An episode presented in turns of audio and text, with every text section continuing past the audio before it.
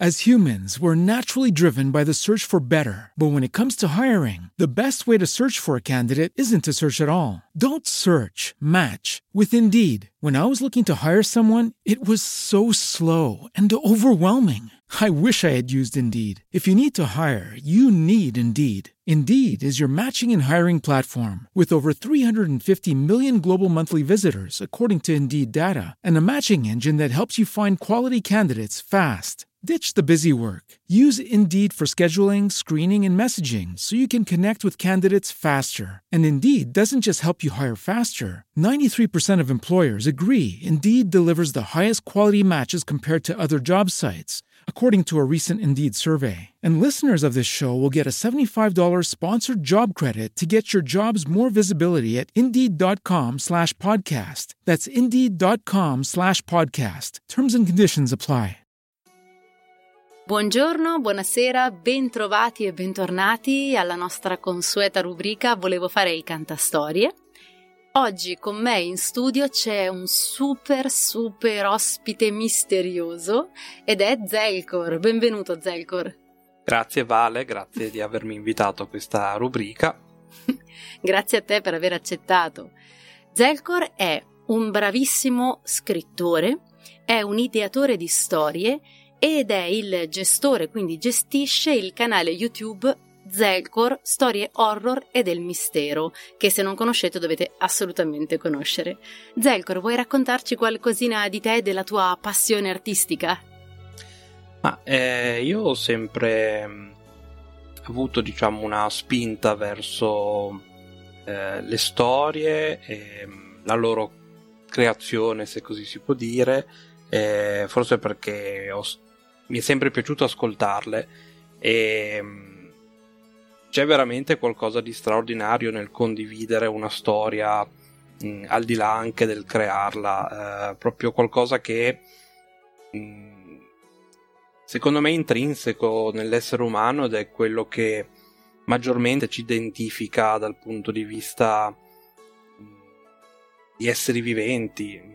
Le storie si sono sempre narrate, credo che sia stato il, uno dei primi punti dove e dai quali sia partita poi quella che è tutta la cultura del, dell'uomo, tutta la sua storia. Sì. E, eh, non per niente noi chiamiamo storia la storia, secondo me. Eh, Questa frase è... è... bellissima. Ti ringrazio. e, ehm, e, quindi proprio nell'atto di raccontare, no? Mm-hmm. Eh, sia appunto nel tramandare, ma anche tutto il comparto sociale che si crea intorno alla storia, perché le storie non sono mai nessun narratore narra per se stesso, narra sempre sì. per gli altri, quindi forse una delle poche cose che maggiormente necessitano di, di una condivisione, di un altruismo, perché raccontare storie, se non c'è interscambio, se non c'è un eh, narratore e un ascoltatore, è un atto che non si può fare mentre molte certo. altre cose mh, possono essere svolte anche in solitaria. Invece la storia necessita proprio ehm, la socialità, la socialità, certo. eh, la condivisione, ecco. La condivisione, certo. Ma infatti quello che dici è assolutamente in perfetta risonanza con, con la mia intenzione, con l'intenzione di questa rubrica. Eh, perché come ti ho già detto e ho già, ho già ampiamente argomentato con un po' tutti voi che poi diventate miei ospiti, io credo che la comunicazione in sé sia eh, sempre una forma di storia, una forma di raccontare. Sì. Dal dipinto rupestre alle tradizioni orali mm-hmm. che menzionavi anche tu, che poi a noi hanno portato eh, principalmente le, tradizioni di altre popolazioni, oppure le fiabe, oppure leggende, oppure alcune forme di spiritualità, se vogliamo. Altri sì. non è che un continuare a raccontare quello che c'era dentro e fuori gli esseri umani che hanno creato, coniato o trasmesso queste storie. Esattamente.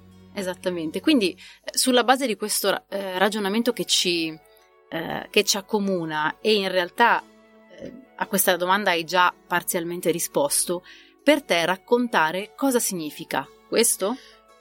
Beh sì, in primo luogo ehm, credo che ci sia diciamo una parte tra virgolette egoistica mm-hmm. passami il termine, Sì. dove uno sfoga qualcosa che ha, che ha dentro ehm, o un suo sentimento di creare, Cioè, ci sono molti modi di creare, eh, si può creare con le mani, si può creare con la musica e c'è invece chi crea appunto con la parola scritta, cercando ehm, di ehm, inventare tanti mondi, cioè di attingere tante- tanti tasselli dalla realtà, comporli insieme magari in maniera diversa e poi riproporli appunto nell'atto di, eh, di narrare e quindi c'è diciamo una prima fase che è mh, di sfogo, no? di, ehm, Di eh, ricerca appunto- forse anche un po' in qualche modo.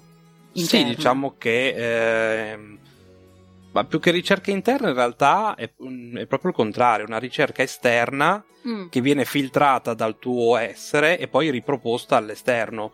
Cioè è Ok. come una sorta di filtrare la realtà e riproporla filtrata ehm, con i propri punti di vista anche e, mm, e riproporla agli altri. Eh, a volte senza la pretesa di insegnare, però anche ehm, meramente di intrattenere. Anzi, Certo. io mh, diciamo che tra virgolette non vedo tanto di buon occhio quei narratori che nelle loro storie mettono o troppa realtà o troppa eh, pretesa di insegnare eh, a vivere. Eh, Mhm. Io, secondo me, una storia deve essere fatta per intrattenerti, per Sì. eh, farti evadere dalla realtà attraverso una realtà filtrata, se così si può, certo. si può dire. E, mm, anche perché in ogni buona storia, secondo me, ehm, c'è sempre un insegnamento da ricavare. Mhm. Eh, l'importante, appunto, è non partire dal presupposto di voler insegnare qualcosa, ma lasciare che chi ascolta Certo. ricavi un proprio insegnamento, Anche che potrebbe anche non dire- coincidere con quello che uno voleva. Esatto, esatto, esatto. E infatti questo ti volevo dire, mi viene anche da dire che in realtà poi non sia uno per forza l'insegnamento che quella storia può offrire, quindi è anche giusto lasciare eh, libera interpretazione anche Mhm. al tipo di insegnamento, perché uno poi può volercelo vedere in qualsiasi cosa, così come in nessuna, giusto? Sì, ma più che altro io penso che la cosa importante sia in una storia ehm, di dare magari più livelli di lettura, in modo che una persona Mhm. liberamente possa scegliere ehm, se approfondirla o lasciarla, diciamo, a livello di eh, divertimento.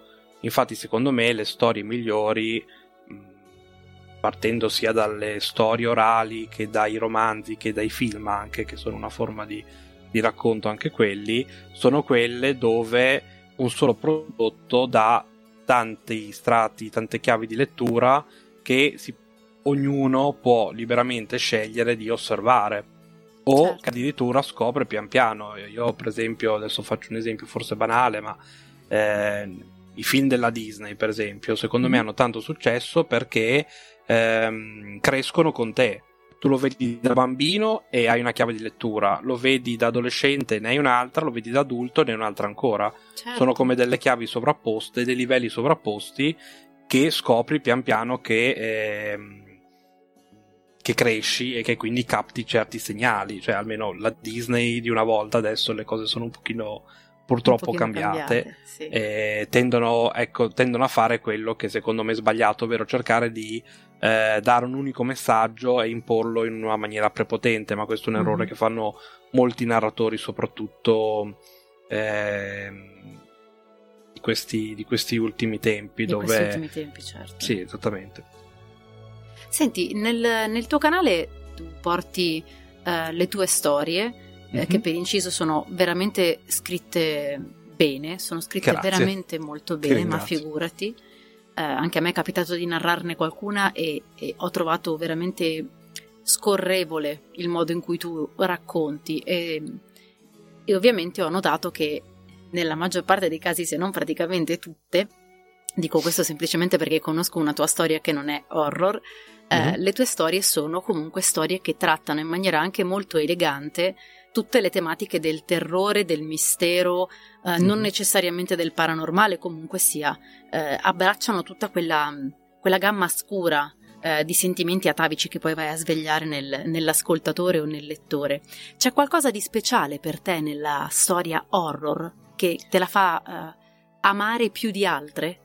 Più di Sì, altri di- generi, intendo. Direi di sì, eh, perché più che l'horror, che purtroppo la parola horror secondo me è fuorviante, è Mm. abusata e, e determina secondo me anche una, un abbassamento del livello di- della storia, perché eh, quello che secondo me la, la gente veramente cerca in certe storie e vuole, almeno così è per me, non è tanto l'orrido, ma è il mistero Mm, ovvero qualcosa di, di inspiegabile, ehm, che non deve essere per forza un... ehm, molte persone infatti restano magari basite quando io ehm, parlando mi, mi dimostro molto scettico riguardo a certi argomenti, no? certo. E mi dicono ma come tu scrivendo di horror, scrivi di paranormale, cioè passa l'idea che dato che scrivi una determinata cosa ci devi anche credere.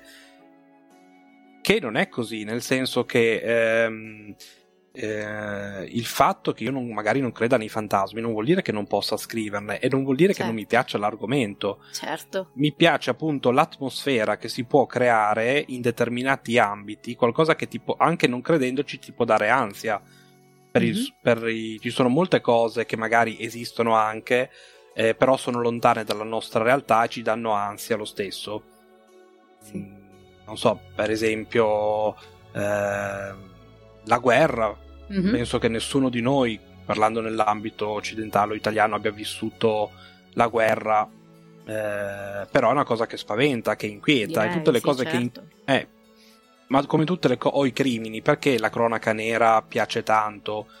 Perché è una realtà misteriosa che, ehm, eh, che cerchiamo per la maggior parte del tempo di tenere come celata ai nostri occhi, Mhm. ehm, che però comunque risveglia qualcosa di istintivo in noi, cioè noi penso che l'uomo sia uomo da quando ha cominciato a porsi domande su eh, cosa c'è dopo la morte o la curiosità di indagare certi fenomeni, Mhm. cioè ciò che ci distingue maggiormente dagli animali più che l'intelligenza è l'adoperare l'intelligenza per indagare il mistero certo. e che poi può avere anche risvolti ehm, ci sono vari tipi di misteri ovviamente eh, io ho scelto di, diciamo di orientarmi verso un mistero eh, che risveglia più la paura perché comunque la paura è un'emozione ehm, che calcolata diciamo in una, in una forma come può essere un racconto come i miei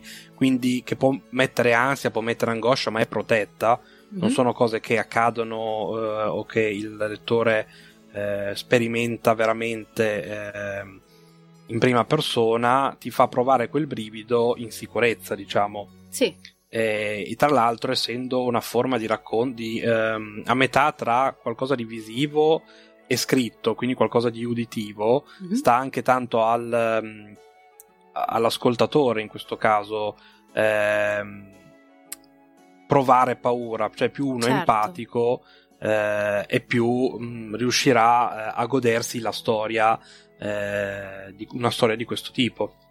certo. Infatti la, la modalità con cui tu esponi le tue storie è davvero curiosa ed è bella, secondo me, ovviamente io parlo per... Eh, poi parlo per, come si dice, per... ehm, oddio, per favoritismo, perché sono una voce narrante, faccio la voce Mhm. narrante anche. Quindi eh, la qualità, la questione dell'audio piuttosto che della parola scritta ovviamente mm, mi tocca, mi attiva un pochino di più. Però è proprio Certo. bella questa idea di portare la storia in audio lettura o comunque in lettura ad alta voce. Non è, non è scontata ovviamente per uno scrittore. Come ti è venuta questa idea?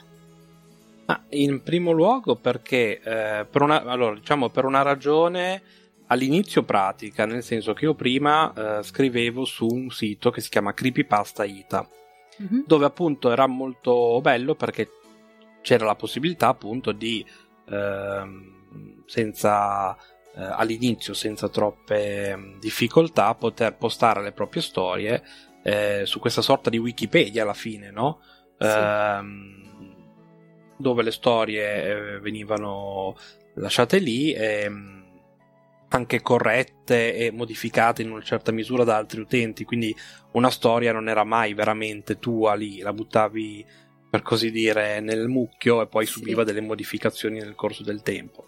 Ehm, e quindi torniamo al discorso, a me piaceva scrivere ma non avevo la possibilità di avere qualcuno a cui raccontare la storia, quindi quel sito per un po' ha sopperito a questo bisogno che è primario di qualcuno che racconta storie in qualunque mm-hmm. forma esse siano narrate. E, ehm, per un po' è andata bene così, poi ad un certo punto il sito ha cominciato a essere amministrato da persone molto rigide nel, ehm, nel voler appunto eh, volevano essere più selettive okay. eh, fare vari, vari filtri, diciamo, vari passaggi per permettere di pubblicare. Alla fine la cosa era diventata talmente laboriosa che ho piantato lì e mi sono detto, ma potrei magari mh, mm, provare a far leggere queste storie a qualcuno, magari dei miei amici che conoscevo allora, si parla del 2014, mm. tra cui c'era appunto un ragazzo eh, che ha, la cui voce è ancora presente nelle,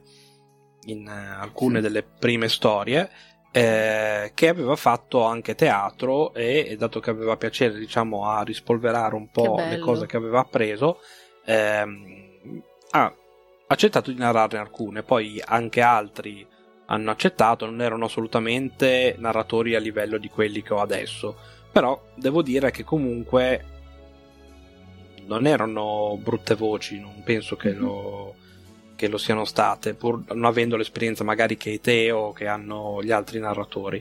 Um, io inizialmente non avevo né la pagina né il canale, ma eh, non facevo nemmeno io i, mh, eh, i video, ma eh, li faceva eh, un altro amico. Avevi già un esercito te... di minion allora? Praticamente. Sì, praticamente sì, no, perché eh, essendo io rimasto tecnologicamente all'epoca vittoriana, ehm, ovvio, era, ovvio era io la prima volta che cercai di scaricare Movie Maker ne scaricai una versione in non so che lingua probabilmente quella di, del Necronomicon eh, perché era soltanto una sequenza di Y e di H buttate a caso e poi alla fine riuscì anche a scaricare Movie Maker e allora riuscì a eh, creare anche i, i, video con le musiche eh, e tutto eh, il narratore, diciamo, si prese talmente bene di questa cosa che creò in un giorno sia la pagina che, che, il, che canale. il, canale. che io mi trovai appunto lì. Eh, poi per varie ragioni comunque eh, il progetto continuò senza di lui ehm, e io mi trovai con una pagina un canale che mh, avevo quasi intenzione di non usare più perché non ehm, eh, non trovavo tanti riscontri, all'epoca ancora non avevo le malizie che ho adesso, mm-hmm. eh, però comunque sia trovando sempre um, una o due voci all'epoca avevo proprio e cercando di destreggiarmi in vari format eh, portai avanti eh, il tutto. E ad oggi hai di... un canale bello grande. Sì, sì, siamo quasi 10.000 iscritti. Diciamo che tutto, la scintilla è scoccata perché eh, chiesi una collaborazione al canale di Lilletta Eli, mm. eh, quindi portai una mia storia sul suo canale e quindi molta gente, lei aveva tipo 50.000 iscritti all'epoca, adesso ne ha 70.000, 80, una cosa così. E quindi facendomi notare cominciarono ad arrivare altre persone, poi eh, e da lì cominciai appunto ad avere più iscritti. Poi, non molto tempo dopo, eh, incuriosito appunto dal, dal voler eh, ascoltare degli audiolibri, perché li avevo già cercati, ma li avevo sempre trovati in lingue straniere, riuscì a trovare, mi sembra che i primi, più o meno in contemporanea, fossero quelli di eh, La locanda della tormenta, mi sembra il primo Dracula, e i, i racconti di Lovecraft narrati da libri in pillole. Sì. E da lì, diciamo, ovviamente sapete tutti com'è YouTube, e quindi ti suggeriscono altri, altri canali e da lì ho conosciuto altre voci. Non avendo io problemi di timidezza, ho cominciato a chiedere a vari narratori se avevano piacere a narrare appunto anche delle mie storie, da lì poi è nato il canale che tutti conoscete, con narratori che sono ne trovo sempre di nuovi. L'ultimo acquisto è eh, audiolibri Lorenzo Pieri eh, sì. è entrato da poco a far parte della un scuderia. Un cacciatore che... di voci praticamente. Ecco, esattamente. No, mi piace questo ruolo appunto di andare a scovare mm, canali, voci magari meritevoli ma con canali piccoli ehm, sommersi appunto da tutta chiamiamola col suo nome, spazzatura che c'è su YouTube, è un bene anche che ci sia la spazzatura, per carità. Certo. Ehm, ogni cosa ha il suo ruolo, quindi. Ogni cosa ha il suo ruolo, esattamente. E, però se riesco a dare con i miei 9000 iscritti, che sono un numero importante, anche se magari a livello di YouTube non lo sembra, però... Vabbè, eh, i tuoi iscritti una... sono molto attivi, quindi c'è una, bella, sì. c'è una bella interazione sul tuo canale, poi comunque è un canale di... Eh, di storie inedite, quindi secondo me al di là del numero in paragone con canali più grandi è un ottimo traguardo il tuo. Sì, diciamo che il fatto di avere storie inedite un po' penalizza, perché ovviamente sono partito appunto cercando di narrare le mie storie. Le storie inedite ovviamente sono difficili da trovare, saltano poco mm-hmm. in cima all'algoritmo, come ben sai allora ho ripiegato portando storie di ehm, cronaca nera o fenomeni di vario tipo. Mm-hmm. E quelle hanno sempre avuto una buona visualizzazione. E per carità, mi piacciono le storie vere, autentiche di crimini. E dicevo, però, la mia vera ambizione era, que- era appunto quella di, ehm, di, portare storie mie. Infatti, adesso ho un po' abbandonato il format delle storie vere, anche perché le storie vere eh, richiedono un, uh, un tempo molto più lungo per la loro produzione. Eh certo. Devo cercare la storia, cercare tutti i dati, eh, rielaborarli comunque certo, certo. Eh, a modo mio, poi cercare delle foto inerenti e quindi tra l'altro anche con le recenti restrizioni sul copyright andare a cercare delle foto per metterle poi sul canale diventava qualcosa di rischioso e laborioso, quindi diciamo che certo. per il momento la cosa non, non, non, avrà un seguito, ma non me ne dispiace perché quello che vorrei fare in realtà è portare storie mie. È una cosa ovviamente che da una parte penalizza perché comunque le storie inedite sono sempre quelle che più a fatica sorgono eh, diciamo in cima all'algoritmo mm-hmm. e anche diciamo di, mh, mm, a paragone magari degli audiolibri. Cioè, certo. Cioè, se qualcuno porta Dracula o comunque libri tipo Il Signore degli Anelli o altri romanzi, ovvio che i loro titoli sono più famosi e quindi... Eh certo, sono conosciuti, quindi sono più cercati. Esattamente. Però comunque non mi pento della mia, della mia decisione e vedo che comunque alla gente piace lo stesso. Mm. E, e penso che molti seguano anche il canale in quanto storie inedite. Certo, certo, perché hanno un fascino tutto loro ovviamente, è anche bello eh, concedersi la, la, possibilità di scoprire, esattamente come si fa in musica, eh, scoprire nuove band, la stessa cosa, scoprire nuovi autori e se questi autori sono anche più avvicinabili in un qualche modo, ne parlavamo eh, nell'intervista con Rosanna, c'è un valore aggiunto nella possibilità di interagire direttamente con, con l'autore sì. Secondo me, questo è un mio personalissimo punto di vista. Sì, però da un certo punto di vista. Da un certo punto di vista sì, lo sto scoprendo anche perché recentemente sto facendo molte premiere dove quindi c'è la possibilità appunto di ascoltare la storia e intanto ehm, chiacchierare con te. Chiacchierare con appunto con le, le, persone che la stanno vedendo in quel momento, che forse è la cosa che più si avvicina alla narrazione di una volta, tutti intorno a una storia che la stanno ad ascoltare e che magari la commentano anche in tempo reale. È una cosa certo. che ricorda mon- molto no? la caverna. Sì, sì, tutti intorno ecco, al fuoco, bellissima. Esattamente, che forse mi piace più delle live. Mm-hmm. Perché io è una cosa che mm, non so se è un pensiero un po' strano, ma eh, magari nella live si pone tanta attenzione magari sull'autore. Mm. Parlando sempre di, di storie, poi ovviamente certo, ci sono certo. vari canali. Eh per, io preferirei invece che l'attenzione sia su, volta alla storia. Alla storia o comunque all'arte in generale. Cioè, io ehm, penso sempre che ehm, l'artista sia un semplice veicolo dell'arte.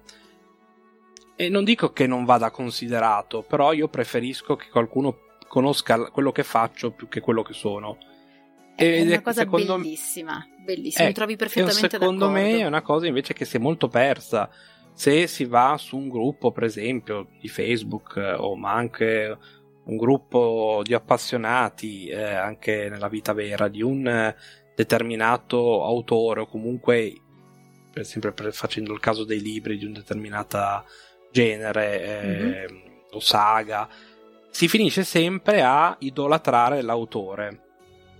Certo. Che secondo me è una cosa sbagliata, cioè lo dico fuori dai denti. Mm, è l'opera che meriterebbe l'attenzione perché l'autore, dal momento che spesso non lo conosciamo, potrebbe essere una persona che mh, mm, nella vita reale, se non, face- se non, fosse l'autore dei nostri libri preferiti, magari odieremmo. Per esempio, no? Quando si conosce una, una celebrità dicono sempre che è una delusione perché tendiamo a fare la cosa più sbagliata del mondo, ovvero idealizzare una persona. Certo e mh, darle un giudizio di valore per quello che fa invece che per quello che è. Quindi se scrive dei libri che ci piacciono deve essere una brava persona, che non è, è una cosa fuori dal mondo secondo me avere un pensiero di questo tipo. Sì, concordo. E...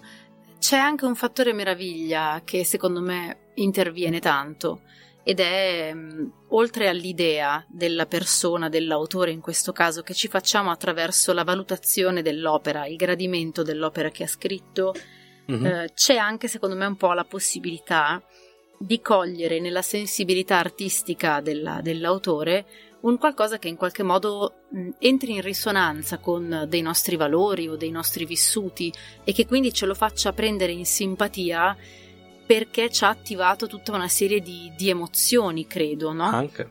Al di là poi dell'idealizzazione, quindi credo che anche questa cosa sia un po' come un po' come per tutto un punto di vista personale, vero è che nella maggior parte dei casi eh, viene valutata la persona e spesso sì. e volentieri anche il carattere estetico della persona. Parlo ad esempio di eh, tanti casi, ad esempio della musica, eh, viene mm. valutato quasi più il carattere estetico che il, che il canone effettivo di, di bravura. Sì, ah beh, sì, quello, va, quello purtroppo, va, purtroppo sì ma secondo me nella musica è ancora peggio perché ehm, io non sono un grandissimo appassionato di musica, nel senso ehm, ho dei gusti di musica veramente variegati, no? Perché ehm, non ho un artista preferito, non ho un genere preferito. Eh, la mus- cioè, se una canzone mi piace, non mi interessa chi è l'autore o che genere è, mi trasmette qualcosa eh, che mi piace, no? Vabbè, Invece tu probabilmente che... hai insegnato il blues a Robert Johnson, quindi non fai testo, mi sa. Eh sì, ho ancora la sua anima da qualche parte, ma devo riordinare l'archivio. E, ehm, però vedo che la musica è molto più spettacolarizzata ehm, al di fuori della musica. Cioè, adesso il cantante, eh, essere un cantante è quasi un appendice, no? Prima di tutto sei uno showman eh, credo che il, il, panorama mainstream funzioni anche in parte così, ahimè. Mm. Poi in realtà il sottosuolo e, e, l'indie e in realtà delle volte anche delle eh, qualità nascoste, tra virgolette, mm-hmm. di artisti, di musicisti vengano poi eh, rispolverate in altri ambiti, quando magari li senti cantare o suonare in generi che non sono quelli per cui li conosci e rimani stupito perché dici porca miseria. Quindi vabbè, ma qui apriamo un vaso di Pandora che sì, tu sì, avrai molta io... più esperienza di me sui vasi di Pandora, sul vaso di Pandora, quindi evitiamo di entrare in, in, guai dai quali poi non sappiamo. E poi in realtà dentro c'erano tutti i bottoni e i rocchetti di filo della nonna. Eh, ah, porca miseria. Come, tanto... nelle, come nelle scatole dei biscotti danesi. Beh, molto rumore per nulla. Senti... Mm. Istinti primari, anche questa è una domanda che in realtà in qualche modo ha già trovato un po' risposta. Da dove nasce la tua personale esigenza di scrivere? Tu che sei un super creativo e che idei una storia, due, tre, quattro storie alla settimana. Allora, ehm, ma, eh, direi che secondo me è un po' il discorso che facevo prima, l'esigenza esatto. di, di, scrivere eh, è quella di essere comunque ascoltati, di intrattenere, di eh, divertire e, ehm, e, anche mettere in gioco la propria capacità di creare una storia, di creare, ehm, di far vedere come uno riesce a modellare le parole. Eh, sì, detta così può sembrare quasi una cosa edonistica, però a parte il fatto che secondo me un po' di edonismo eh, serve anche nel, nel, cioè è uno dei tanti ingredienti di cui è composta l'esistenza. Cioè non, l'esistenza. Eh, non si può vivere di sola modestia, e, ehm, secondo me, senza esagerare in tutte le, le cose. E, ehm, appunto, mostrare le proprie capacità, il proprio intreccio, soprattutto, almeno dal mio punto di vista, eh, è intrattenere. Mm-hmm. Cioè, io mm, penso che magari un mio iscritto mentre sta lavorando, eh, mentre magari sul treno che va a scuola o per lavoro che ha quel, quell'ora no, do, che sarebbe inattiva, più, mh, mm, potrebbe appunto aver piacere a, a, avere qualcuno che gli sta narrando qualcosa, certo. che lo intrattiene, oppure magari, che so, eh, prima di andare a letto, ascoltarsi. Io personalmente ascolto sempre gli audiolibri mh, prima di, di, andare a letto perché mi piace ascoltarli, non, non li uso come sottofondo. Certo, e, ti, ti vuoi cioè, godere la fa, storia. Mi voglio godere la storia, però ovviamente ci sono molti modi per ascoltare un, un audiolibro e molta gente infatti mi ringrazia perché dice io ho i turni di notte e mi annoio sempre Ah, con i tuoi racconti eh, mi intrattengo. Infatti, molti hanno detto: Ci piace che tu fa- abbia cominciato a fare racconti più lunghi. Sì. Io già pensavo che fosse un azzardo, perché tu figurati te se ascoltano un'ora di un racconto che magari è inedito, quindi non è. E invece ho visto che molta gente li apprezza di più. Mm-hmm. E sì, i narratori me ne saranno eternamente grati per questo, vabbè. e, come mi ha sorpreso il fatto che piacciono così tanto le multicollaborazioni. Io invece eh. ho pensato che magari tante voci potessero distrarre, potessero. Eh, ci potesse essere gente che trova che un narratore sia più scarso dell'altro, anche se secondo me sono. Non dico tutti allo stesso livello, perché comunque è ovvio che tra di voi c'è magari quello un pochino più professionale, quello più amatoriale, però secondo me anche a livello interpreta- interpretativo siete tutti molto bravi, nel senso non, mm-hmm. non tolgo niente a nessuno.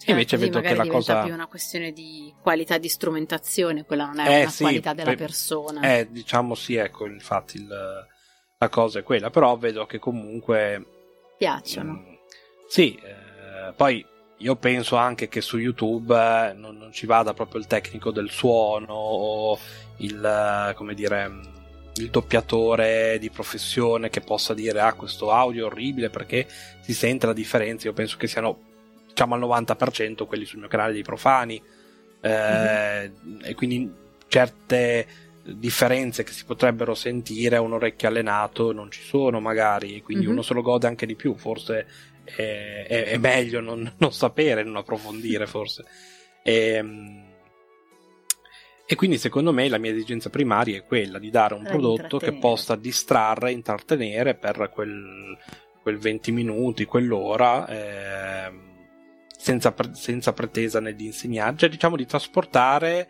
in, in, quello che sto scrivendo. È anche una delle ragioni perché, per le quali ehm, creo storie cercando di renderle molto diverse, più che nella trama, ma nell'ambientazione mm-hmm. cercare di, di, di, dare diversi stimoli sensoriali, la storia dove piove, la storia magari nel deserto, dove mm-hmm. devo descrivere una determinata temperatura, la storia in città, la storia in campagna, la storia narrata dal bambino, la storia narrata dal povero, cioè dare diverse ambientazioni, diversi stimoli visivi, eh, uditivi. Io sono uno che ama forse persino prolisso nelle descrizioni, ma perché amo far immergere il, l'ascoltatore con tutti i sensi.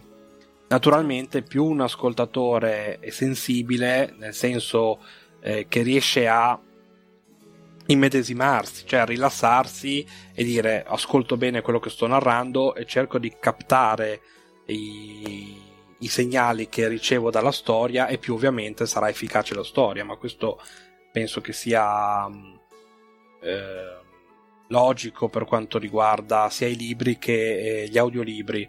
Mm. Già magari il cinema no, perché ti mette davanti comunque già sensazioni visive che eh beh, coprono, sì. diciamo, un grande spettro della, delle, delle, emozioni, delle sensazioni. Diciamo, si ha un po' la pappa pronta quando si guarda un film mm-hmm. o anche quando si legge un fumetto, perché comunque stai vedendo qualcosa. Invece un conto è vedere il colore rosso o una gradazione di rosso, un altro è se te lo devo descrivere magari quel rosso è importante, quindi non dirò banalmente che è rosso, ma dirò che è rosso scuro, che è rosso scuro dove i bordi sfociano nel viola, cioè io per esempio sì. sono uno Dar- che ama molto... Darai più attenzione a quel dettaglio. Eh sì. Io sono uno che ama molto descrivere i colori del tramonto, forse perché vorrei cercare di far vedere all'ascoltatore quello che vedo io vedendo un tramonto, quindi non banalmente Beh. il rosso, ma la, tutta la gradazione di colore, la stella smorzata che si accende appena in quel, tu- quel turchino che ha quella consistenza polverosa, no? Adesso... Mm-hmm. E quindi sono cose che mi piacerebbe appunto trasmettere, quindi è al di là del mero ti racconto di un fantasma che ti esce dall'armadio. Certo, cercherò di descriverti... un'esperienza. Esattamente, cercherò di descriverti anche l'armadio, mm-hmm. l'odore che ha questo armadio, se puzza, se profuma, se sa di cedro, per esempio, di naftalina, eh, se è intarsiato, come la luce ci cade che giochi fa con gli intarsi. Mm, che è quello il valore aggiunto, perché ovvio, poi alla fine si riduce tutto che c'era un fantasma nell'armadio. Ma posso dirtela così o posso dirtela in modo che tu veda la scena. Certo. Ovviamente io posso farlo fino a un certo punto, poi è l'ascoltatore che deve anche metterci quel, 10%, quel 10% di suo per recepire, altrimenti mm. qualunque descrizione comunque o è inutile o diventa addirittura noiosa se però uno, se uno non, ehm, non è recettivo, ecco. Certo, come tutta l'arte un po'. Esattamente. Senti, vedere per scrivere. Quando la vita intorno a te accade, no? quindi tutti i giorni o negli eventi più grandi, più drammatici, eh, o, o comunque che ti toccano in qualche modo, senti mai l'esigenza di scriverla o di riscriverla qualora tu voglia dare dei finali alternativi alle cose reali? Um, allora, proprio... Ma io penso che ogni storia sia una rielaborazione della realtà in qualche modo, anche inconsciamente. Mm-hmm. E c'è sempre qualcosa che vediamo anche di piccolo che ci colpisce lo vogliamo inserire, no? Mhm. Sempre parlando magari delle descrizioni, no? Eh, molte delle cose che vengono descritte in quello che scrivo sono cose che ho visto, mm, demoni inclusi. E... certo, ovvio. ovvio, soprattutto demoni. E diciamo che eh, ci sono certe, certi messaggi, magari certe realtà eh, da voler dire. Io mi diverto magari moltissimo nei miei libri, nei miei libri nelle mie storie, mm-hmm. a punzecchiare magari certi tipi di persone o categorie di persone no? che magari ritengo, come dire... Ehm, più facili da punzecchiare. Ecco. Po' facili da punzecchiare, sì. Ehm, eh, magari ricreare appunto certe situazioni, no? eh, ma anche per dare uno spettro, diciamo, un po' più realistico. Se nella storia ci mettiamo che il protagonista, boh, è semplicemente un tizio che gli capita qualcosa di brutto, però se quel tizio magari gli diamo una sfumatura, che so, è molto credente o uno scettico, oppure è una di quelle persone che magari Ecco, per esempio, una categoria di persone che io mi diverto abbastanza a tormentare nelle mie storie sono quelli che magari esteriormente eh, fanno di tutto per farsi vedere eh, aderendo a un certo stile di vita che magari non capiscono. Sì. Per esempio, che so, il, um, l'occultista della domenica, no? quello che ti va in giro vestito da Marilyn Manson. Eh, però l'effettivo è semplicemente in, è come... l'occultista della domenica è bellissimo. Capisci tutto l'apparire quando magari poi accanto certo. a lui al vero occultista che è semplicemente una persona in t-shirt e, e jeans, no? Certo, che gli fa certo. vedere com'è davvero il regno delle ombre, questo impazzisce, certo. no? Capisci? Un po' come, cioè, quelli, mi, un po' come quelli che comprano la maglietta Punk is not dead, anarchia da HM, sì, ecco, che io dico, es- ok, ok. Esattamente, no? Quelle che per carità non... Ehm, non c'è niente di male, no? no, no Essere no, attratti infatti, da una moda anche se non Assolutamente, però aderisce. è carina la dissonanza, che, cioè è divertente la dissonanza che si, cre- che si, crea, ecco. Sì, diciamo, finché tu ti credi un occultista, parlando dell'occultista perché è il caso, no? Qui delle mm-hmm. storie horror, va bene, quando però ti cerchi di approcciare a chi è il vero, a chi è, lo è veramente, no? E che magari eh, agli occhi di queste persone qua, così esagerate, no? Un, non lo sembrano perché mm, magari un occultista secondo loro si dovrebbe vestire come il mago Telma, no? E, certo. e quindi far vedere appunto questo contrasto, no? Eh, come certo. dire che l'esteriorità alla fine conta poco, è quello esatto, sì. che sai, che hai dentro di te che poi ti rende occultista per dire o mm-hmm. astrofisico o cioè per dire un non serve andare in giro insegna... con, la tu- con, la tuta spaziale per essere un astronauta. Esatto, no? come, ci, come ci insegna, oddio, l'avvocato del diavolo, tenere mm-hmm. un profilo basso, no? Esattamente, esattamente. Non avresti mai detto di quel un... personaggio che era il diavolo, porca miseria, eh, invece sì. Esattamente, no, perché lui infatti penso che la cosa ricalchi un po' che se, il detto che il più, grande, il più grande inganno del diavolo aver, fet- aver fatto credere all'uomo di non esistere, no? Certo. E, e penso che si riferisca a quello. Certo, e... che poi eh, specifico solo questa cosa, scusami mm. se ti interrompo, che non, non, è assoluta, non sto assolutamente dicendo, siccome poi queste puntate sono in podcast ed è facile poi magari interpretare male, non sto dicendo mm. che bisogna tenere un profilo basso nella vita e non stiamo dicendo che l'occultista della domenica abbia meno diritto, fra virgolette, no, di fare no, assolutamente. È no, proprio no, un, un'osservazione nostra. No, no, ma infatti l'avevamo ribadita anche prima, nel senso uno si può vestire come vuole, perché poi ovviamente ogni tipologia di persona poi eh, diventa una moda, no? Certo, e, ehm, certo. E, e, quindi poi diciamo che i vestiti eh, sono quello che noi abbiamo al posto delle piume degli uccelli, no? Quindi certo. se noi vogliamo manifestare un determinato pensiero, no? anche se magari non aderisce in tutto quello che siamo, mm-hmm. lo manifestiamo con i vestiti. Certo, se uno anche... si veste da motociclista, da biker, uno presuppone che sia un biker o che comunque esatto. abbia una passione per determinati argomenti, no? Come Vedi, è sempre un po', secondo me, legato al discorso del raccontare. Io associo anche questo, cioè in quel momento tu scegli attraverso la tua immagine, i tuoi mm. vestiti, i tuoi capelli, il tuo trucco, il modo in cui ti poni di mm-hmm. raccontare un aspetto di te. E sì. quindi è giusto poi che ognuno abbia, tra virgolette, libertà di parola nel farlo, no? Giusto, giusto. Ho altre magari categorie di persone. Io, per esempio, ho scritto anche una storia che si chiama Gol, mm-hmm. eh, dove c'è eh, diciamo un calciatore di quelli abbastanza quotati che maltratta una persona che gli aveva chiesto un autografo per il figlio.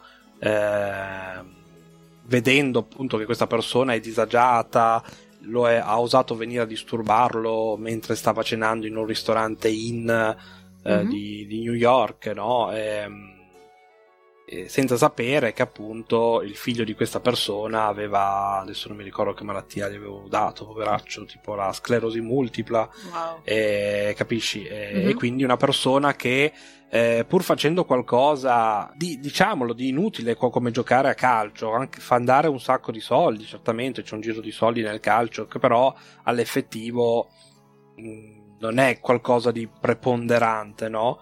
Eh, senza considerare che eh, tutta la sua ricchezza deriva dalla somma di persone come quell'uomo che gli ha chiesto il, eh, l'autografo, che tutte esatto. insieme fanno sì che lui abbia la sua ricchezza, no?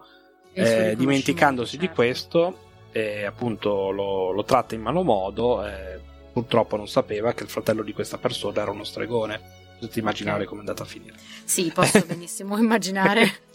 Sicuramente anche, non anche hanno per... preso un caffè insieme. Esattamente, no, per dire che non trattare mai una persona con disprezzo solo perché ti sembra banale o ti sembra eh, perché certo. non sai certo. mai che realtà c'è dietro. Lui c'era la realtà di questo figlio malato che voleva solo l'autografo, il, il pallone firmato eh, dall'autografo del suo, del suo idolo ed era la realtà triste, però c'era anche un'altra realtà, ovvero che il fratello di questo tizio eh, eh, si sfogliava il ecco, Necronomicon esatto, eh, esatto. come le, la settimana enigmistica. Vedi, se gli avessi no? chiesto ecco. un autografo sul Necronomicon, forse ci avrebbe pensato due volte. Vedi, ecco, esatto. Ma tra l'altro, facendo anche, facendo anche, spoiler, ma credo che sia utile anche capire, questo cosa ha fatto? In, supponentemente questo calciatore ha sputato sul pallone invece e, gli ha detto ecco adesso è il mio DNA no? oh madonna santa ma che persona e il problema è che lui avendo fatto questo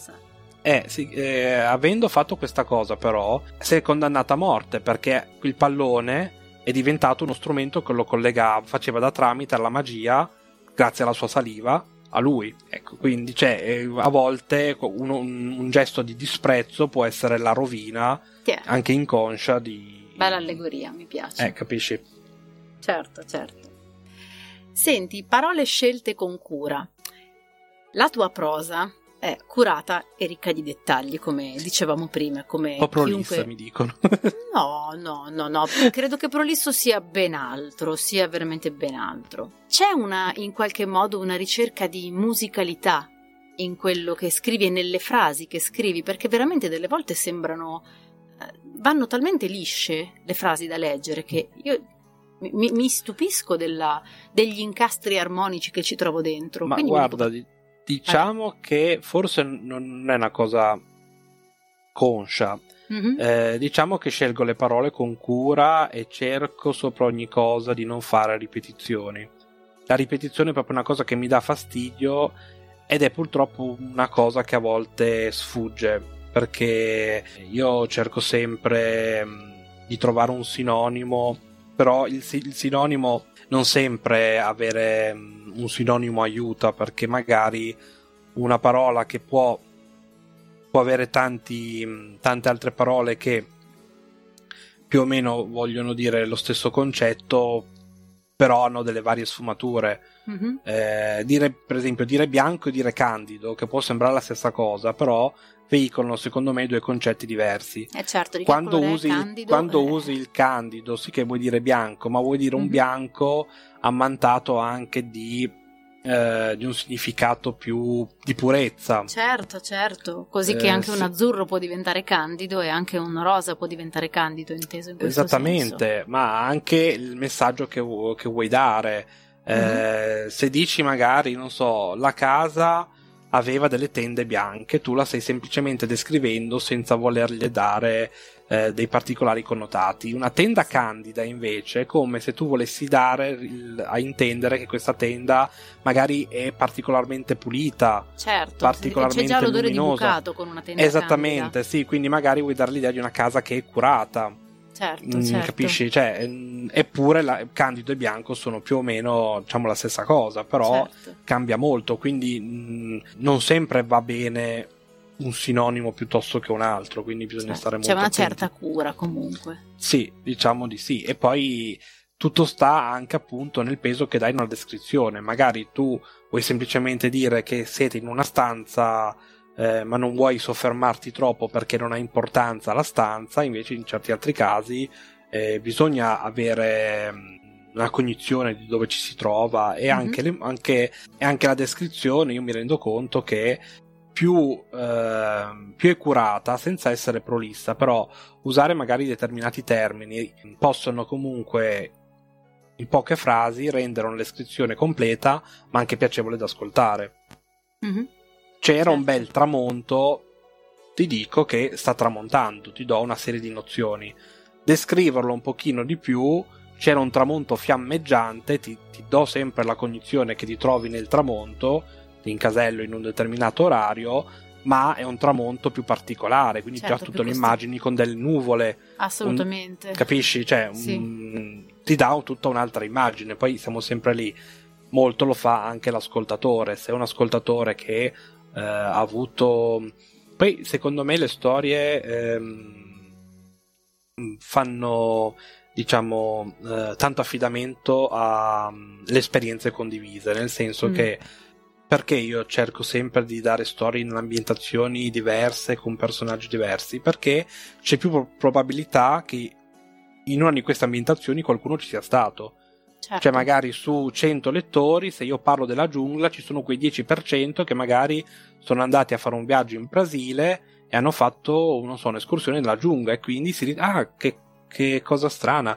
Eh, in questa descrizione mi ritrovo proprio eh, Certo. come in quel viaggio lì. Eh, Per esempio, oggi nella premiere che ho fatto c'era una, un iscritto o un'iscritta, non lo so, il, Il sesso. c'era un, il sesso, ma eh, che diceva che viene dall'Ungheria e dato che la storia parlava dei Carpazi, ha detto, si è complimentato perché comunque la descrizione la ritrovava in quello che aveva visto lei Certo. Questa invece era una cosa di cui avevamo discusso infatti con Edoardo, della capacità di una storia, di un racconto, di farti viaggiare proprio, no? Mhm, E, sì. e di, di ritrovare poi quei panorami in quello che leggi o viceversa, prima di leggere poi di vedere un panorama e dire wow, era proprio così.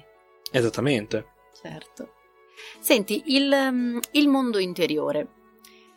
Le tue storie sono, come dicevamo prima, tantissime e eh, trattano argomenti davvero molto, molto vari, molto diversi fra loro. Ma in questo mare, in questo oceano di, di storie, ci sono delle storie che hai scritto che parlano di te? Oppure sei un po', un po in ogni storia che scrivi?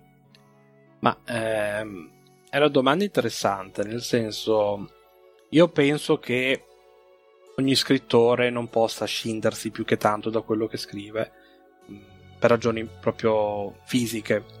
Cioè, comunque, mm-hmm. come dicevo prima, la storia, qualunque storia, è un filtraggio mio della realtà che vedo, quindi inevitabilmente.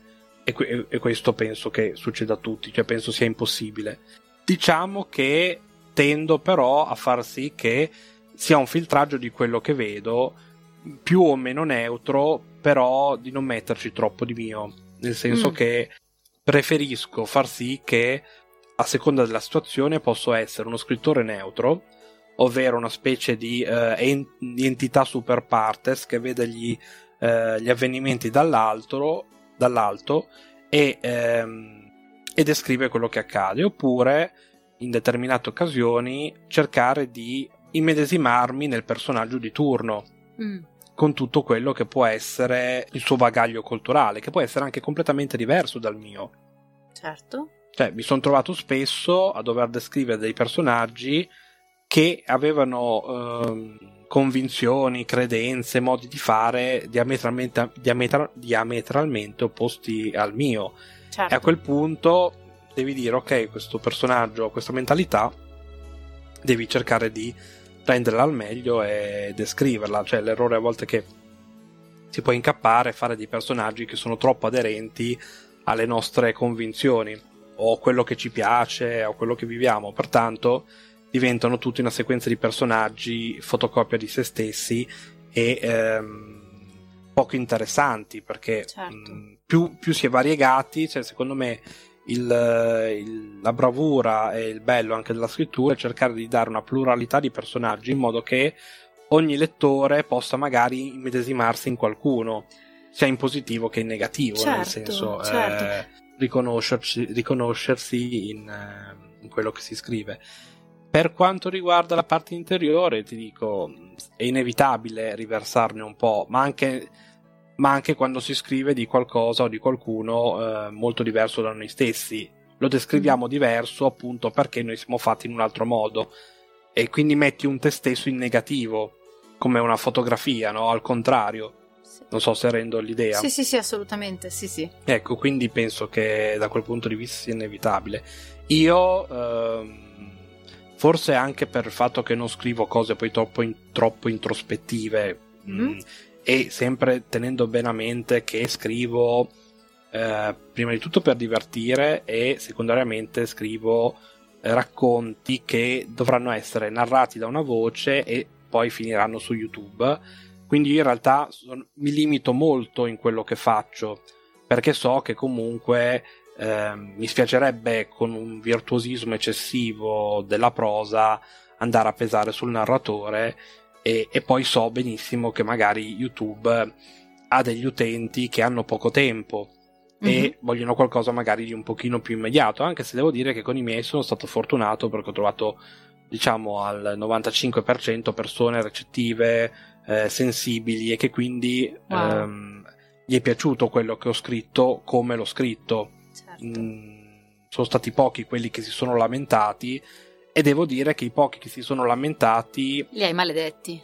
A parte quello, cioè quello instant, eh, ma ehm, non, non, mi hanno dato degli spunti da dire: ah, caspita, qui aveva ragione. Cioè, mi hanno fatto delle critiche che le ho letto ho detto: va bene, tu non, o non hai letto, non hai ascoltato quello che ho scritto, uh-huh. o non l'hai capito e quindi mh, mm, mi ha ulteriormente rafforzato la convinzione che quello che sono andato a scrivere era buono. Ok. Capito okay. Certo, certo, l'idea. E, ehm, e, quindi dice, dicevo, non facendo cose estremamente introspettive, non ho mai non ho mai sentito nel bisogno né nella necessità di scrivere qualcosa di estremamente personale, anche perché ritengo che ogni storia comunque ci sia già a sufficienza di, eh, di chi la scrive all'interno. Certo. In merito a quello che dicevi prima, tra l'altro, ti faccio. Eh, ti, ti, dico una cosa uh-huh. che ho notato io, eh, premettendo che io non leggo tantissimi autori emergenti, ma mi è capitato, avendo io una rubrica nella quale leggo di autori emergenti o di inediti, di leggere numerosi testi, ecco, diciamo, in questi ultimi due anni mm-hmm. che mi sono stati proposti o che poi ho effettivamente portato. E ho trovato uh, una cosa, non in tantissimi testi, ma in molti comunque, ed è una difficoltà che ho notato anche in altri tipi di romanzi, in altri tipi di testi, che è la uh, peculiarità del lessico individuale dei personaggi, una cosa che ad esempio nei tuoi racconti si nota cioè si, si vede bene nella, nell'accezione positiva, ossia uh-huh. i tuoi personaggi, quando ci sono più personaggi all'interno di una storia che parlano, hanno dei modi di esprimersi diversi. E questa è una cosa che non è scontata un po' per quello che dicevi tu, perché ten- si tende magari da uh, scrittore, da autore a in- ad entrare o comunque a dare un pezzo di sé un po', un po dappertutto, no? Uh-huh.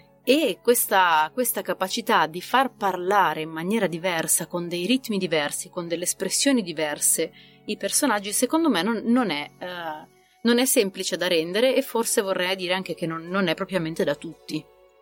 Ma guarda, ti devo dire la verità che mi fa piacere quello che hai detto perché io questo è un mio grande cruccio, nel senso che io mi sforzo molto di differenziare i personaggi nei dialoghi non sono ancora arrivato al livello che vorrei, devo dire mm-hmm. sinceramente. Ehm, avendo io un tipo di lessico, tendo spesso a farlo usare un po' tutti i personaggi. Sì. C- cerco di differenziarli, però a volte non è semplicissimo, soprattutto per quanto riguarda le storie che porto su YouTube, dove solitamente quando faccio parlare qualcuno, sempre per il discorso che devo stare comunque in.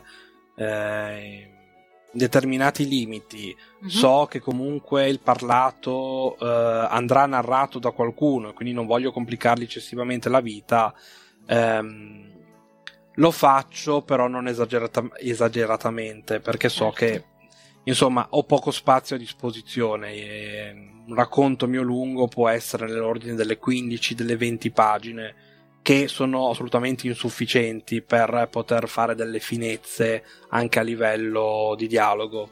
Mm-hmm. E, ehm, però sì, mi rendo conto che in realtà è un punto un pochino dolente perché a volte mi capita un pochino di non riuscire a differenziarli tanto. Cioè, ma credo che e, questa sia una ehm, difficoltà enorme per voi scrittori in realtà. Eh, dipende da scrittore a scrittore, cioè magari chi riesce a farlo bene, ehm, ma il problema è, se, secondo me, penso un pochino uh, a livello anche di, um, di cultura, cioè secondo me in Italia siamo troppo ancora radicati a vedere l'arte come qualcosa di uh, elitario, arcaico e che deve eh, comunque rappresentare qualcosa di estremamente arzigogolato, perfetto. Mm-hmm, Infatti, certo, certo, eh, sì la cosa che vedo soprattutto anche in voi narratori, il fantasma dell'addizione, che se non è perfetta, il, um, eh, la pronuncia esatta, invece la cosa più bella è quando un narratore mh, mm, narra come parla, cioè col colpo di tosse, con la risata inframmezzata, con l'interpretazione vera come quella che c'è nei radiodrammi.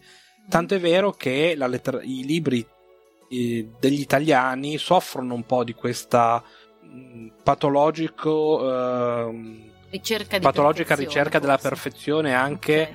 in certi dialoghi magari tra un macellaio e uno scaricatore di porto no? nel senso mm-hmm. ehm, non solo in Italia cioè io per esempio io apprezzo moltissimo Stephen King sì. eh, o almeno prima che cominciasse a scrivere cose che non stanno né in cielo né in terra come sta facendo negli ultimi anni, ma alla sua età eh, sa benissimo che c'è gente che li comprerebbe a peso d'oro. Credo che Stephen King sia in grado di lanciare maledizioni esattamente come te, quindi... Sì, ma io sono molto più potente di lui. ok. Ecco, eh, eh, Stephen King, secondo me, non so se per via della traduzione, ma non credo, soffre un po' di questo, eh, come dire, di questi dialoghi un po' troppo perfetti, no? È un mm-hmm. po' mhm. troppo a volte irreali, no? Fa parlare certi personaggi che tu dici questa parola usata da questo personaggio non lo so, stona non, non ce la certo, vedo, sì. stona, ecco.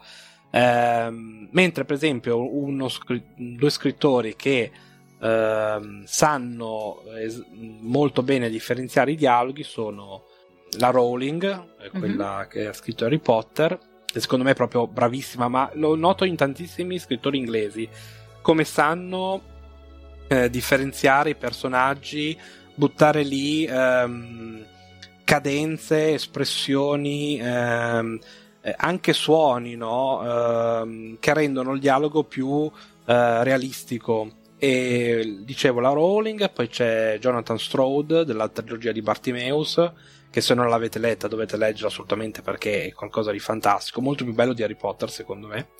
Ehm, Mai letto? Ma è, prenderò guarda, è bellissimo. È bellissimo perché è un fantasy che però è molto antropologico.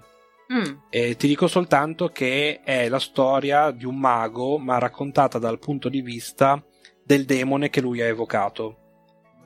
Oh, E guarda, è bellissima, è una cosa veramente Ci daremo un occhio, ci daremo un straordinaria. E- oppure Neil Gaiman è un altro che Ah, mi piace meraviglioso. tantissimo e vedo che è, è qualcosa che- nella quale gli inglesi riescono bene, mentre gli americani eh, fanno un pochino più fatica, tendono a scrivere in maniera più aulica, mm, almeno dal mio punto di vista. punto di vista, certo. Eh, forse una invece che riesce bene, pur essendo americana, è Patricia Cornwell Mhm, eh, che riesce bene a differenziare il personaggio, a far parlare con un determinato linguaggio un personaggio e con un altro linguaggio un altro Certo. e così via. Invece negli autori italiani vedo che questa cosa si, si tende tutti a parlare come mm, se scrivessimo ehm, libri eh, di Umberto Eco, certo. secondo me. Mi, E- mi farebbe piacere leggere anche più pareri su questa cosa, quindi spero che qualcuno ci commenti eh, o che mi scriva o che ci scriva o che ti scriva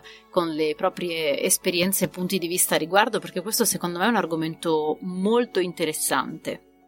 Molto molto Sì, interessante. sì, no, però ti dico, anch'io soffro di questa, mh, eh, di questa cosa e sto cercando di eh, migliorare. L'unica cosa è che purtroppo per quanto riguarda le storie per YouTube è difficile poterle esprimere perché mi ci Mhm. vorrebbe molto più tempo, molto più spazio, diciamo, Certo, eh, per, certo. eh, per sviluppare la storia che per ragioni appunto già elencate è difficile trovare. Io ci ho provato un pochino nel, ehm, nel ladro di voci spero anche di esserci in parte riuscito, però è una cosa che non si può fare in breve. No, beh, sicuramente no. Quest'ultima domanda che ho da farti è un filino eh, particolare e ti faccio anche una, una premessa. La domanda è eh, relativa alla tua passione per i rapaci, no? Parlare Mhm. rapace, perché per chi non lo sapesse Zelcor eh, ha un... correggimi, un, hai un Barbagianni tu? No? Un Barbagianni. Sì, giusto, era un Barbagianni, ok, perfetto. Sono sempre in dubbio che sia la civetta o il Barbagianni No, no, no. hai un Barbagianni e ehm, ti faccio questa domanda perché io ho avuto degli ratti domestici Mm.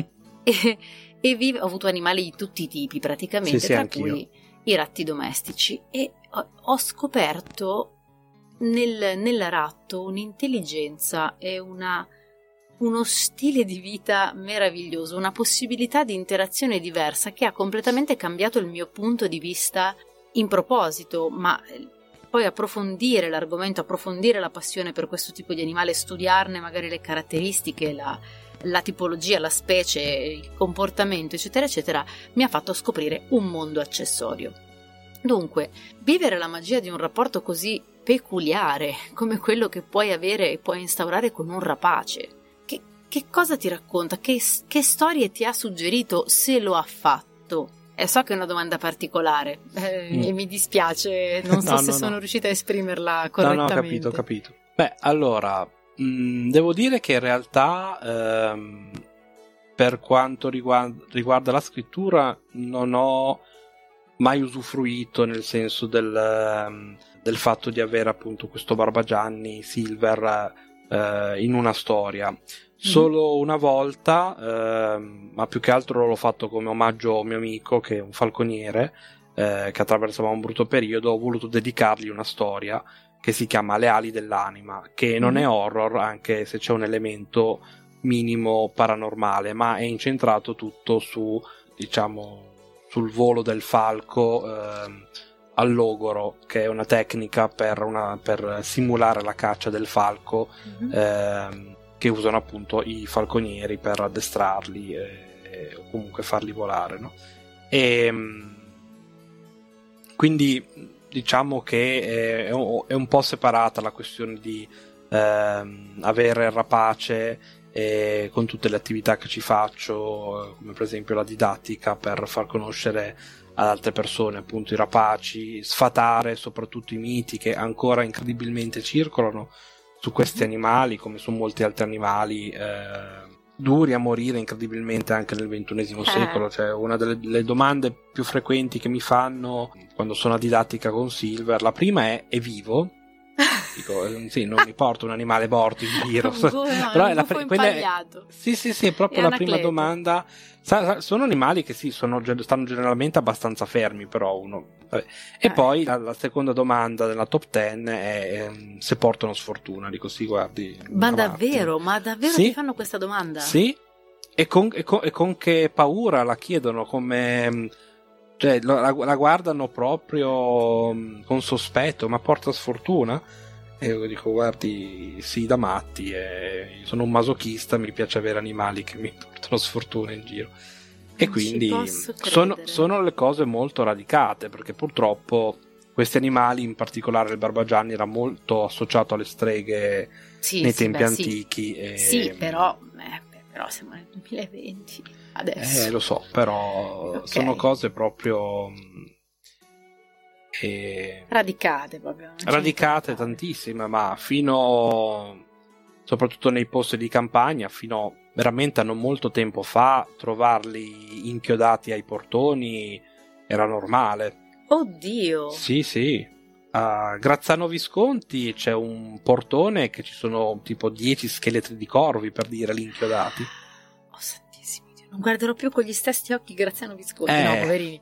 Però, caspita, no, adesso che me l'hai detto sarà, sarà, sarà, curioso andare a cercare questo portone. Però li inchiodavano i corvi oppure i barbagianni eh, perché, dato che li associavano alle streghe, era tipo un monito, state lontani, certo, certo. lontane o questo è ciò che vi capita. Certo, eh, sì. Ed è doppiamente stupido perché il Barbagianni, come tutti gli strigiformi, cioè gufi, civette, allocchi, sono economicamente vantaggiosi per l'uomo, nel senso che mangiando roditori, che è veramente eh, un animale nocivo, eh, almeno allo stato selvatico, soprattutto mm-hmm. un tempo, poteva aiutare l'uomo eh, a sbarazzarsi appunto di qualcosa che andava a intaccare le scorte alimentari o portare certo, addirittura... proprio benessere, la salute, eccetera, eccetera. Esattamente, sì. poi sono proprio animali che eh, in nessun modo danneggiano, danneggiano l'uomo, non, certo. non, non, sono animali distruttivi, sono animali certo che mh, mm, tollerano la presenza umana, cioè non è raro che un barbagianni o una civetta possa fare il nido in un solaio anche di una casa abitata. Oh, che meraviglia! Eh, sì, sì, eh, ovviamente eh, sono animali un po' rumorosi e il loro verso può fare paura stridono, hanno questo un verso che sembra proprio la risata di una donna anziana o l'urlo di una donna. Ah, e quindi è per quello che, eh, infatti, il loro nome scientifico dei, appunto degli uccelli notturni è strigiformi. Certo. Che significa a forma di strega. Sì, la sì. parola strega deriva da strige, da, da stridere, strix, che è praticamente mm. il loro verso. In italiano la, la parola strega deriva da questi uccelli e anche perché la loro forma ricorda molto un viso umano, no? soprattutto sì, il Barbagianni beh. che ha questa faccia bianca, questi occhi neri molto espressivi e a molti inquieta. Io ho visto persone anche molti ne sono attratti appunto per eh, la somiglianza con una facciotta umana, mm-hmm. molti invece ne sono inquietati. Diciamo quindi che so... dimmi, dimmi, dimmi. No, dicevo, quindi insomma non ti hanno uh, in qualche modo non hai incanalato questa esperienza a livello narrativo, ma è un'esperienza che ha un bel peso nella tua vita.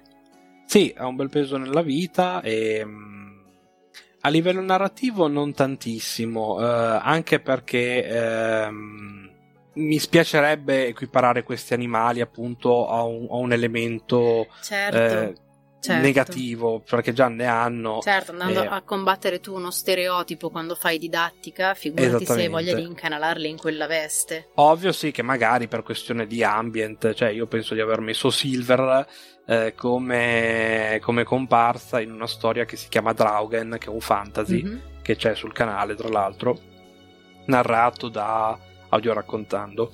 Mm-hmm. E che ha fatto una comparsa, era sul camino di una, di una strega vichinga, però una strega buona che aiutava il protagonista. Certo. E, ah, io però stessa no, ho letto un racconto chiamato Grande Gufo, nel quale, vabbè, ovviamente non c'è Silver, no, però no. c'è un elemento rapace, ecco. Sì. Sì, diciamo che eh, quell'elemento ricalca un po' appunto alla mitologia eh, dove diciamo i gufi erano appunto visti non quel, quell'elemento lì è molto basato sulla fantasia però comunque ricalca un po' Lilith che mm-hmm. è comunque una dea notturna è rappresentata con artigli d'uccello e ali eh, quindi probabilmente eh, si, ci si riferiva sempre comunque ai rapaci notturni anche in quell'ambito lì sì, sì, eh, sì, c'è tutta una simbologia in quel caso legata che è molto, molto forte. Sì, però no, per adesso... Come? No, no, niente, stavo tergiversando, per adesso sì, no.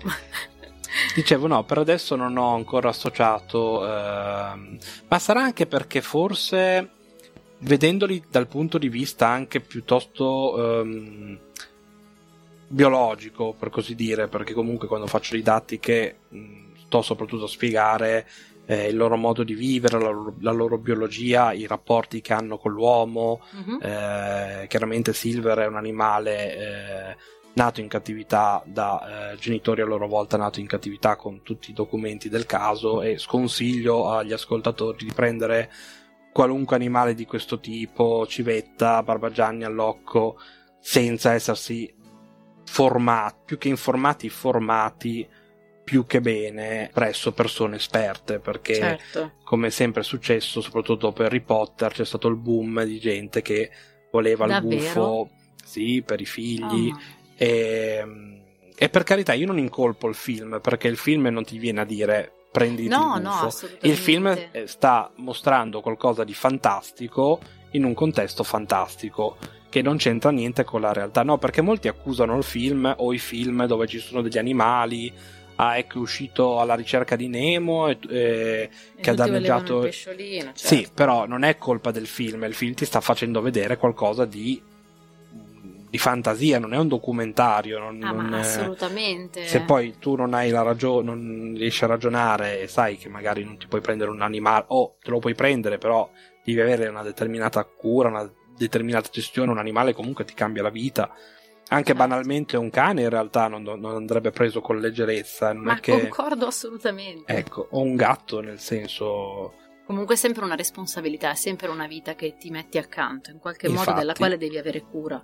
Esattamente, anche perché comunque la gestione di un rapace non è semplice. E banalmente mangiano topi e io quindi devo prendere topi surgelati che forse eh. è un po' difficile trovare all'Esselunga per dire, no? Ecco, sì, diciamo, ecco. non sono tanto difficili da reperire, però sì, comunque costano. Beh, è, è... è, certo, ma poi è proprio impegnativo anche a livello sì. a 360 comunque, gradi, ecco. Esattamente, il topo comunque va eh, sviscerato, va fatto a pezzettini, insomma, ragazzi, questo è ciò a cui andate incontro. Insomma, quando... se siete amanti dei ratti non prendete un gufo, ecco, per dire. Ecco, esattamente.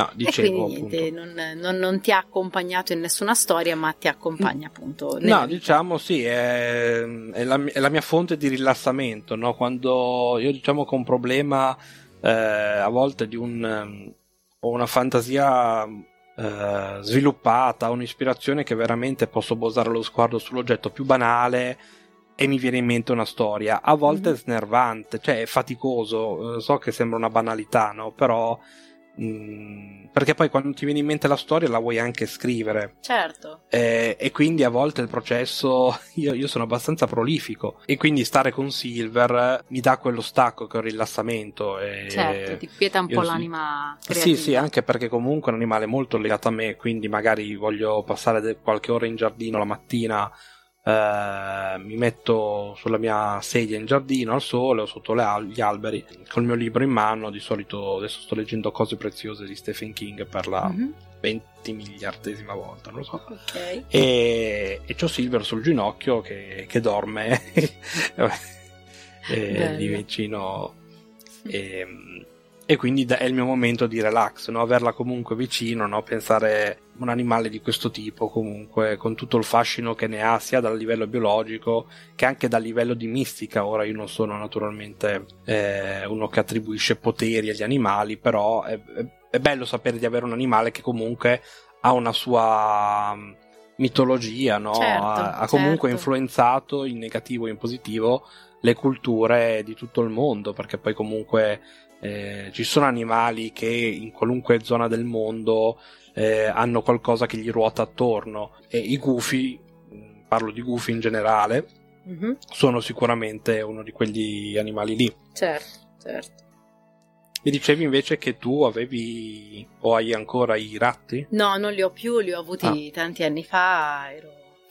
eh, li, ho, li, ho, trovati, cioè li ho trovati, so, mi sono arrivati per casualità e io non avevo assolutamente idea di come si trattasse, tenesse e curasse un ratto, quindi ovviamente mi sono eh, ritrovata a dovermi documentare e ho scoperto un mondo, veramente scoperto un mondo. Sono animali intelligentissimi, dolcissimi, affettuosi, ubbidienti più dei cani e non avrei mai detto, eh, molto fisici, quindi avevo, nello specifico poi me ne rimase uno solo. Uh-huh. E questo ratto era esageratamente affezionato a me. Io dovevo indossare un marsupio che avevo comprato e attrezzato appositamente per lui perché lui voleva venire in giro con me. Okay. Era eh, addestrato a vari comandi sonori, per cui saltava da correva lungo il braccio, tornava sulla spalla. Eh, era, ma guarda. Come Mr. Jingle. sì, però ecco. Senza sedia veramente... Stupe- esatto, esatto, senza sedia elettrica e stupefacente, stupefacente veramente. Ma per quello me... ti ho fatto questa domanda, perché comunque sì, sì. a me ha aperto tutta una serie di, di, di, di esperienze che non avevo, mh, mm, cioè mi ha proprio aperto dei punti di vista, non ho, non ho più considerato determinati animali e determinati rapporti con gli animali eh, allo stesso modo, proprio perché ho vissuto un'esperienza che mi ha proprio cambiato da un certo punto di vista. Eh, ma è la, stessa cosa, è la stessa cosa che è capitata a me, nel senso perché avere a che fare con certi animali più inusuali ti fa capire anche tante cose eh, riguardo aspetti eh, anche di altri animali. Certo. Eh, perché tu dici, se io ho scoperto tutto questo tramite un gufo, un barbagianni o un topo, chissà la gestione di chissà altri se avessi animali. un dinosauro. No, no, ma più che, no, più che altro, sì. più che, ma i, in realtà gli uccelli sono dinosauri. Eh, è appurato, sì, no, io quindi... sì, lo so, lo so, è appurato, ma io non riesco assolutamente ad accettare la visione del Velociraptor con le piume, non eh, ce la posso fare. Però è così. E tra Eh, l'altro so. era anche una specie di tacchino alla fine. Beh, dra- senso, no, era- non andare avanti, mi rovini la poesia che ho in testa. Dovresti andare in un eh, canale che si chiama Zoo Sparkle, che è appassionatissimo di zoologia e in particolare di dinosauri, no? È veramente ecco, ti ringrazio pozzo. per il suggerimento, andrò assolutamente. E tra l'altro lui ha narrato anche qualche cosa per me quando ho, fatto- ho portato, Wow. ho portato sul canale i 5 animali che portano sfortuna e lui appunto sfatava, gli spiegava come mai secondo le leggende portavano Mhm. sfortuna e diceva appunto che sono tutte delle bischerate. Beh, E poi invece un'altra mh, cosa che ha narrato per me è il caso dei, dei mangiatori di uomini dello Zavo. Sai, i due leoni che hanno fatto anche Mhm. il film eh, Spiriti nelle tenebre. sì, sì, sì. Ecco, e ha narrato quelle due, quei due documentari lì. Wow. E dicevo che vedere un animale di quel tipo e tutta la sua gestione ti fa capire che ogni animale, anche quello che magari può sembrarti particolare o addirittura repellente come il ratto, Mhm. se approcciato a una sua gestione. Quindi, cioè, eh, secondo me, avere animali di quel tipo ti apre la mente anche su tutta la gamma degli animali. Dici, Certo. eh, uno che magari tantissimo. dici, non so, uno tiene un rospo e dici sì, lo tiene e scopri che magari c'è tutta una serie di accorgimenti dietro. Cioè, è, è- bello perché è come se ti si aprissero tanti piccoli mondi. Cioè, Certo, mm, certo. ed è, è, questo secondo me che ti arricchisce. Infatti io certo. quello che ho, che ho, sempre pensato è che quando ho fatto il corso, eh, insomma, io ho avuto la fortuna di avere eh, vari falconieri anche abbastanza vicini che mi hanno aiutato eh, per prepararmi appunto ad avere l'animale ed è stato quasi più bello apprendere tutte le nozioni che non sapevo che poi mhm. avere l'animale stesso. Pensa Perché quando hai l'animale ti senti, tra virgolette, arrivato, sì che non si finisce mai di imparare, però hai come concluso un percorso, no? E invece ti manca un po' quel senso di meraviglia che avevi quando magari riuscivi a vederli alle fiere e avevi quelle due o tre nozioni per capire di cosa si stava parlando, no? Certo. Non so certo. come dire. Quando invece c'hai a che fare tutti i giorni, ormai gran parte delle cose le si sa, quando magari ti capita di vederli alle fiere o alle manifestazioni, non, non c'è ti avvicini sempre hai, sei comunque appassionato, ma hai un po' perso quel mistero, no? quel, quel, fascino che avevi prima. Ma questo penso certo, che capiti certo. a tutti quelli che si approcciano. Un po' come dopo il primo anno di matrimonio, no? sto scherzando, sto scherzando. Senti, Zelcor, mm-hmm. io ti ringrazio tantissimo. Abbiamo eh, fatto una chiacchierata bellissima. Siamo passati dal raccontare storie a, alla falconeria e questa è la, una, cosa, una, cosa, bellissima, ma ti ringrazio perché è proprio questo che a me piace cercare, la, eh, que- quelle cose che sono vive nelle persone. E, uh-huh. e che raccontano tanto di, di, loro. Quindi grazie mille per, per, esserti prestato a queste domande che ogni tanto sono un po', eh, mi dicono marzulliane effettivamente. Ma no, no, secondo me invece sono state domande interessanti e non, non, limitanti, quindi uno si può veramente spaziare e dare Grazie. una pluralità di risposte. Sono, sono io anche che ringrazio te. Senti, se i nostri ascoltatori volessero trovarti, dove ti trovano? Poi ovviamente tutti i link che tu menzioni, anzi tutti i social eventuali che tu menzioni, io li inserisco tutti nell'info box. Sì, ma guarda, è presto detto perché sono su YouTube, il mm-hmm. canale si chiama appunto Zelcor Storia Horror del Mistero e ho la pagina Facebook. Ho solo questi due perché comunque sono i social I principali. Eh, principali, sì, sono anche quelli che con la mia abilità tecnologica riesco a gestire bene, anche perché poi averne molti mi dicono ma vai anche su Instagram, però alla fine io dico Instagram è più per le foto. Certo. Mm, è vero che molti lo bazzicano, però non lo so, a me sembra tanto completo Facebook come... Poi in effetti con, con i tentacoli che hai credo non sia semplice gestire così tanti device, già solo il PC è abbastanza, no? Ah no, ma guarda, in realtà eh, averne tanti è, mm, è anche più... meglio. No? Sì. Oh, certo. E, però ti dico, poi diventa difficile la gestione di tutto quanto, ma più che altro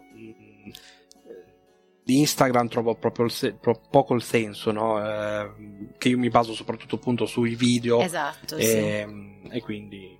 Okay. Poi comunque, io sono quindi... Lì. Niente, i, allora il canale YouTube e la pagina Facebook li inserirò poi appunto nell'info box. Sì. Io spero che questa puntata vi sia piaciuta, che vi abbia fatto piacere scoprire Zelcor e la sua eh, fantastica abilità nello scrivere. Vi ricordo che eh, la prossima puntata di Volevo fare il cantastorie uscirà sempre la domenica alle 11. Non ho idea se dovrò, se mi toccherà inserire un secondo appuntamento perché comincio ad avere una mole di interviste alle spalle che eh, richiedono molto più, più, spazio e più eh, ritmo rispetto alla sola domenica. Vedremo con il tempo come andrà questa avventura. Quindi io, Zelcor, ti ringrazio ancora, ringrazio Grazie tutti voi per averci ascoltato e allora ci vediamo alla prossima volta.